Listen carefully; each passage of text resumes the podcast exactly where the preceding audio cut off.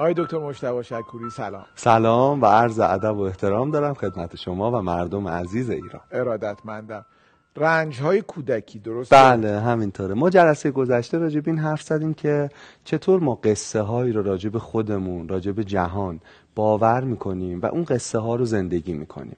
بعد گفته بودیم که تو این جلسه میایم ریشه های شکلگیری این قصه ها رو در کودکی ارزیابی می‌کنیم.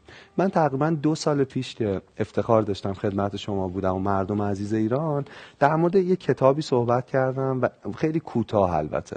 این, این بار می‌خوام یه ذره مفصل تر این تئوری رو ترک کنم کتاب معرفی کنم که در مورد زخم های دوره کودکیه. اسم کتاب زندگی خود را دوباره بیافرینید. زندگی خود را دوباره بیافرینید. بنیانگذار طرحواره درمانی دکتر جفری ای یانگ برگردان ساره حسینی عطار نشر شمشاد. آره. بنیانگذار طرحواره درمانی که این کتاب رو در واقع انتشارات ارجمندم منتشر کرده اونم ترجمه خوبیه. چه این ترجمه چه اون ترجمه هر کدوم بگیرن به نظرم خیلی خوبه. بله. اون ترجمه هم با همین اسم. بله بله. دقیقا اسم. جلش آبیه. ببینید در مورد این یه توضیح بدم اول. ببینید آقای سعد یعنی تله های زندگی چیزی که تو این کتاب راجبش بحث میشه یه تعریف کوتاه داره. تعریفش اینه بازآفرینی ناخودآگاه زخم‌های کودک. خب بازآفرینی ناخودآگاه زخم‌های کودک. اما بذارید با قصه و داستان اینو جلو ببرید بله. مثلا فکر کنید یه آدمی که من حالا می‌شناسم این آدمو تو تمام زمینه های زندگیش آدم موفقیه. تحصیلات خوبی داره تصمیمات کاری خوبی می‌گیره اما در عشق اما در انتخاب آدمی که قرار باشه ازدواج کنه دوچار یه خطای عظیم میشه. عاشق آدمایی میشه که همیشه بهش آسیب می‌زنن. و با کسی ازدواج کرده این اقوام ما که در واقع به شدت سرکوبگره به شدت مسخرش می‌کنه حتی آسیب فیزیکی بهش می‌زنه. یه سوال عجیب اینجا پیش میاد که یه آدمی که دانشگاهی و آدم موفقیه چطور می‌تونه در عشق اینقدر اشتباه کنه؟ آقای جفریان اینو توضیح میده. توضیح میده که این آدم توی تله گیر افتاده. یعنی داره زخمهای کودکیش رو بازآفرینی می‌کنه. در مورد همین موضوع که صحبت می‌خوام بکنم این آدم یه مادری داره. یعنی من برام سوال بود که این ازدواج چه منطقی می‌تونه داشته باشه؟ کسی که شما می‌دونید به شما آسیب می‌زنه رو چطور می‌تونید دوست داشته باشید؟ بعد وقتی مادر ایشون رو دیدم پاسخ سوالم رو با این نظریه گرفتم. مادر ایشون خیلی شبیه در واقع همسرش باش رفتار می‌کرد. مقایسش می‌کرد سرکوبش می‌کرد تنبیه فیزیکیش می‌کرد تو کودکی توهین بهش می‌کرد. در واقع این آدم در کودکی زخمش اینه که عشق رو از سرچشمه که مادره به صورتی دردناک تجربه کرده. و این رفته تو ناخداگاهش در بزرگسالی بدون اینکه بدونه داره اینو بازآفرینی می‌کنه داره تکرار می‌کنه. عاشق آدمهایی میشه که اون زخم رو و اون جراحت رو تداعی می‌کنن دوباره بازآفرینیش می‌کنن. ببین یه مثاله. ما باز مثلا یه مثال دیگه بزنم. ممکنه اطرافمون کسی رو ببینیم که خیلی دوست داره همه چیز رو کنترل کنه.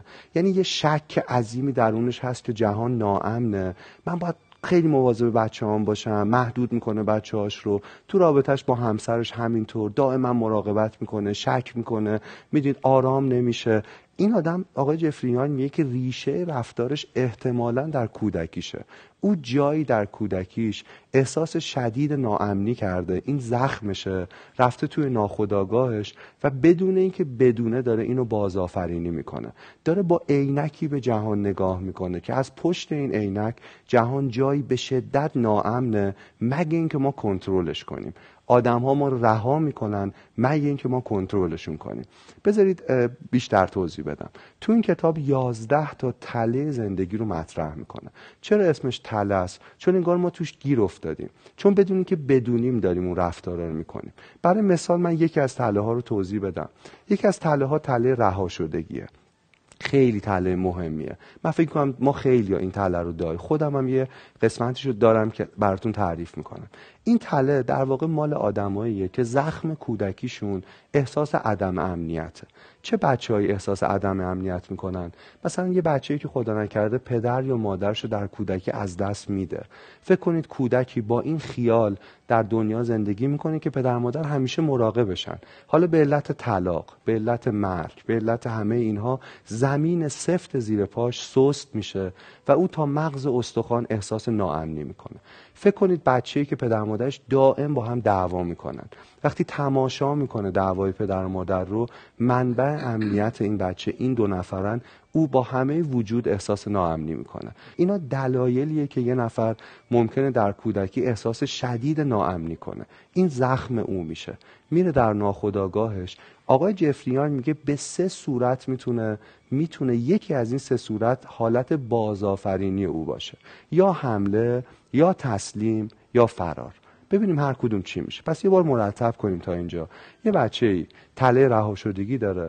ریشه این تله زخم ناامنیه. یه اتفاقی تو کودکیش افتاده. احساس ناامنی کرده. ممکنه با حمله یا تسلیم یا فرار اینو سعی کنه بازآفرینی کنه. اگه حمله کنه این احساس ناامنیشو با حمله کردن به آدما و به جهان می‌خواد التیام بده. مثلا می‌دونید مثلا با یه مثال عینی بزنم. باز کسی رو می‌شناسم که به شدت حساس رو این که احساس می‌کنه که همسرش حتما بهش خیانت می‌کنه. در واقع هیچ شواهدی نیست که او خیانت می‌کنه ولی دائما آرام نداره به ایمان به یقین راجع به رابطش نمی‌رسه. خب این آدم ریشه این زخمش اینه که در کودکی پدرش به مادرش خیانت کرده و پیشورزی که او از جهان داره اینه که اگه پدر من می‌تونه خیانت کنه پس هر کسی هر زوجی می‌تونه خیانت کنه به مگه اینکه ما کنترلش کنیم؟ مگه اینکه با حمله کردن با چک کردن با میدون با این بیقراری همیشگی سعی کنیم کنترل کنیم. در واقع تو حمله ما تفنگو می‌گیریم دستمون به سمت جهان شلیک می‌کنیم و میگیم به من آسیب نزنید. تهدیدشون می‌کنیم که ما رو رها نکنیم. چون پیش فرضمون اینه که قرار همه ما رو رها کنن. به خاطر زخم دوره کودک. یه نفر دیگه ممکنه تسلیم داشته باشه. من خودم تو این تله ها اینجا تسلیم رو دارم. تسلیم اینه که ما به دیگران حمله نمی کنیم به دیگران باج میدیم. یعنی یه احساس ناامنی داریم در کودکی. به یه دلیلی یه زخمی. می‌تونه مثلا بیماری یکی از والدین باشه. یه اتفاقی. می‌تونه جنگ باشه. اینم مهمه که تله ها می‌تونن نسلی باشن. و ما برای اینکه آدم رو نگه داریم برای اینکه رهامون نکنن بهشون باج میدیم. در واقع تو تسلیم ما تفنگ رو میدیم دست طرف مقابل و بهش میگیم هر چی تو بگی تسلیم فقط منو رها نکن. یعنی میبین نشونش چیه؟ اینکه شما برای همه آدما کارهای زیادی انجام میدین. ولی اگه یه نفر برای شما کاری بکنه لطفی بکنه بهتون پولی قرض بده کاری براتون پیدا کنه با همه وجود احساس استراب می‌کنید. چون این شمایی که باید باج بدید. و شما احساس می‌کنید اگر باج ندید اگر امتیاز ندید اگر تسلیم نباشید آدما رهاتون می‌کنن سومین قسمت فراره. ما تو فرار تفنگ رو می‌ذاریم رو جمجاممون و از ترس مرگ خودکشی می‌کنیم. از ترس اینکه قرار همه ما رو رها کنن اصلا وارد رابطه نمیشیم. می‌دونید مورد خیلی خوب برای ازدواج داریم ولی از همش میترسیم. یه ایرادی پیدا می‌کنیم که بالاخره وارد این رابطه صمیمی نشیم. چون احساس می‌کنیم صمیمیت دردناکه. آخر منجر به رها شدن ما میشه. یه بار مرور کنیم. زخم دوره کودکی میره تو ناخودآگاه و ما شروع می‌کنیم این رو بازآفرینی کردن. یا با حمله یا با تسلیم یا با فرار. برای اینکه خوب این ساختار بحث جفریان تو ذهنمون بشینه من خیلی یه دقیقه یه تله دیگرم مثال بزنم. یه تله دیگه تله نقص و شرمه. این تله مال آدماییه که در کودکی دائما نقصاشون رو بهشون گوشزد کردن و از شرمنده کردنشون برای تربیت کردنشون استفاده کردن. یعنی معمولا فرزندان اول خانواده این ایراد رو دارن. می‌دونی جان ژاک روسو میگه من قبل اینکه بچه داشتم 6 تا تئوری برای تربیت فرزند داشتم. الان 6 تا بچه دارم و هیچ نظری ندارم. می‌دونید؟ یعنی می‌خوام بگم وقتی پدر مادر اولین بچه داره به دنیا میاد معمولا یه دید کمالگرایانه راجع به تربیتش دارن. احساس می‌کنیم باید بهترین باشه. اگه 19 میشه خوب نیست باید 20 بگیره. و شروع می‌کنن دائما نقصاشو بهش میگن. اینجا ایراد داری. اگه این کارو کنی دوستت ندارم. اگه این کارو کنی دوستت دارم. می‌دونی پدر مادر تو بچه دوم سوم گاهن می‌فهمن که آقا این این روش جواب نمیده. می‌دونید؟ اما زخم تو این بچه ها باقی میمونه. به سه صورت ممکنه بازآفرینی کنه. حمله تسلیم و فرار. اگه حمله کنه مثل پدر مادرش عیب جو میشه. یعنی اونم شروع می‌کنه نقصای بقیه رو بهشون میگه. اونم شروع می‌کنه شرمنده کردن دیگران. تو بهترین موقعیت هم ایراد می‌بینه. چون این زخم دوره کودکیشه. اگه تسلیم باشه نقصاشو باور می‌کنه. می‌دونید. فکر می‌کنه همه چیزایی که راجبش می‌گفتن تذکرات دائمی که بهش می‌دادن اوه و این هویتش میشه. آقای سعد بسیاری از مشکلات اعتماد به نفس آدما ناشی از همینه. یعنی تله نقص و شرم دارن با تسلیم. باور کردن که اون ایرادا واقعیت داره. ما نمی‌تونیم یه سری کتاب هست تو بازار راجع به اعتماد به نفس. همه ایرادش اینه که با آدم میگه اعتماد به نفس چقدر چیز خوبیه و اعتماد به نفس داشته باش. اما سوال اینه که چطور؟ می‌دونید اتفاقا جفری هایی که برای اینکه اعتماد به نفسمون رو بازسازی کنیم باید بریم به ناخودآگاهمون.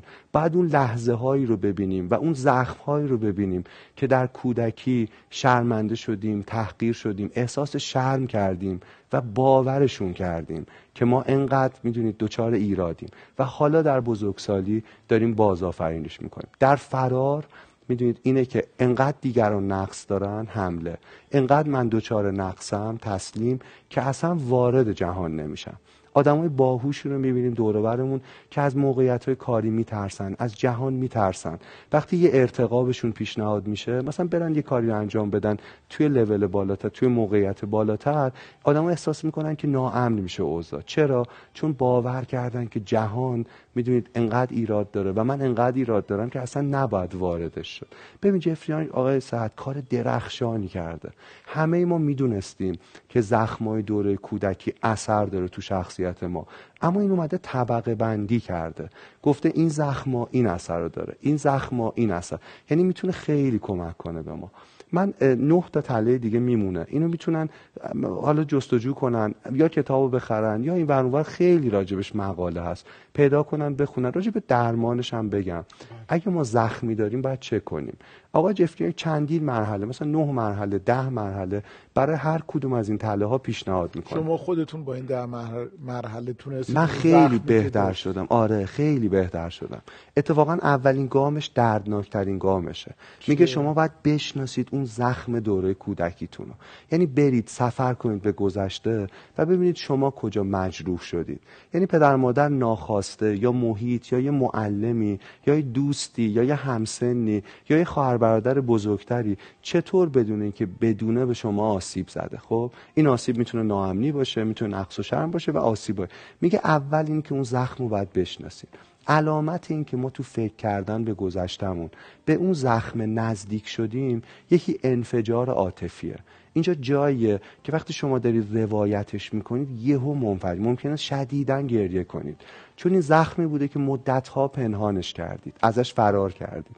علامت دیگهش اینه که ممکنه دیگه نخواد راجبش حرف بزنید. جفری میگه اتفاقا این چیزی که باید ادامه بدید. وقتی تو روایتتون از رنج هاتون به زخمی می‌رسید که می‌خواد بحث رو عوض کنید یا قطع کنید یعنی اتفاقا باید ادامه بدید چون اونجا چیز مهمی پنهان شده.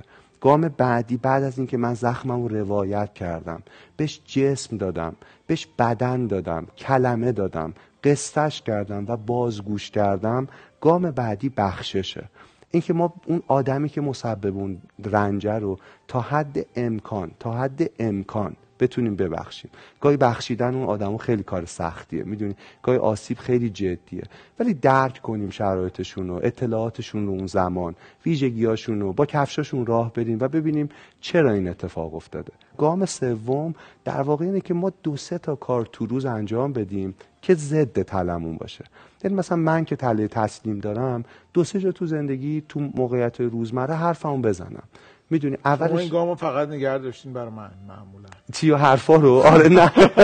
نه این حرفا رو خوب می‌زنم. ولی من اگه به راننده تاکسی مثلا کرایه بدم یادش بره واقعا با خودم میجنگم که بعد توجیه درست می‌کنم که نگم. یا یا تو خیلی دوره‌ای که تو باغ کتاب کار می‌کردم واقعا حتی به زیر به همکارایی که مثلا من مدیرشون بودم نمی‌تونستم بگم چرا دیر میاد یه هرج و مرجی باغ رو در واقع. با شاگردام واقعا. گاهی نیاز هست یه تحکمی باشه.